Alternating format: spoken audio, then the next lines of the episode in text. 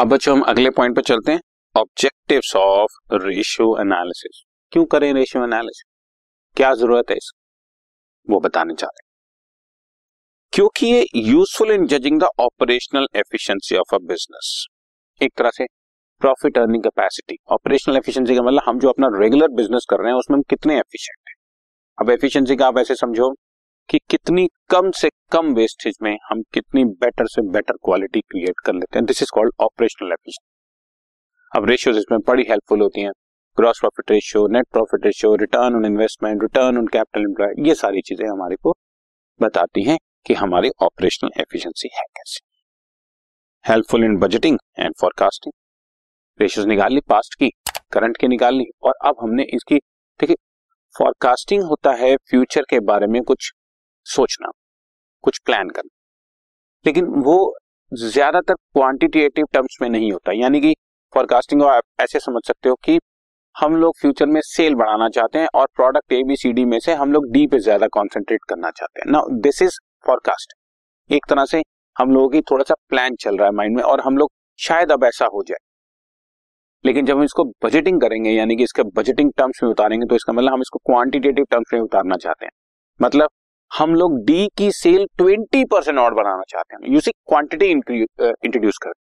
Twenty percent और बढ़ाना चाहते हैं। ए बी सी को छेड़े बिना और अपनी ओवरऑल सेल्स को हम लोग इतना इंपैक्ट देना चाहते हैं कि दस परसेंट और बढ़ जाए हमारा प्रॉफिट पाँच परसेंट और बढ़ जाए। जब हम इस तरह की बात करते हैं तो दैट इज़ कॉल्ड बजटिंग ठीक है? और उन्हीं के बेसिस पे प्राइस डिसाइड किए जाते हैं और दुनिया भर की बात। सो so, रेशियोज उन सब चीज़ों के लिए भी हेल्पफुल होती हैं। Various accounting ratios help in evaluating the efficiency of management जैसे कि मैंने ऊपर बता दिया। And to understand the affairs of the firm हमारे फर्म कितने अच्छे तरीके से अपने बिज़नेस अफेयर्स चला रही है।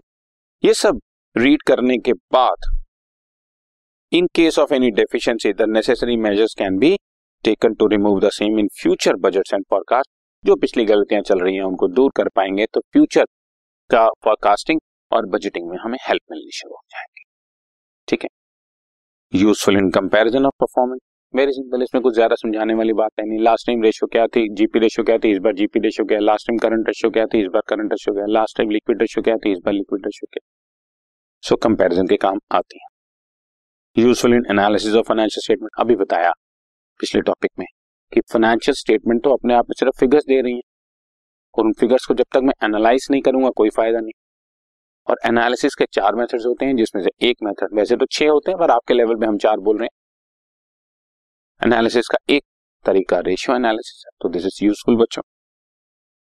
And finally simplifies accounting figures ये भी बता चुका हूँ कि रेशियोज इतनी सारी फिगर्स को सिंप्लीफाई हमारी करंट रेशियो में स्टॉक इतना है डेटर्स इतना है कैश इतना है बैंक ये सब नहीं। ना ही करंट लाइबिलिटी बस करंट रेशियो हमारी टू इज़ टू वन है करंट रेशियो हमारी थ्री इज़ टू वन है current ratio one point five is to one है। तो इसी को सबको समझ में आ जाएगा। कि अगर एक रुपए की लाइबिलिटी देनी है तो दो रुपए की इस फर्म के पास करंट एसेट्स है। सो इतना सिंप्लीफाई कर देती है तो ये इसकी बेसिकली यूजफुलनेस है। ठीक है? This podcast is brought you by Hubhopper Shiksha Abhiyan अगर आपको ये पॉडकास्ट पसंद आया तो प्लीज़ लाइक शेयर और सब्सक्राइब करें। और वीडियो क्लासेस के लिए शिक्षा अभियान के यूट्यूब चैनल पर जाएँ।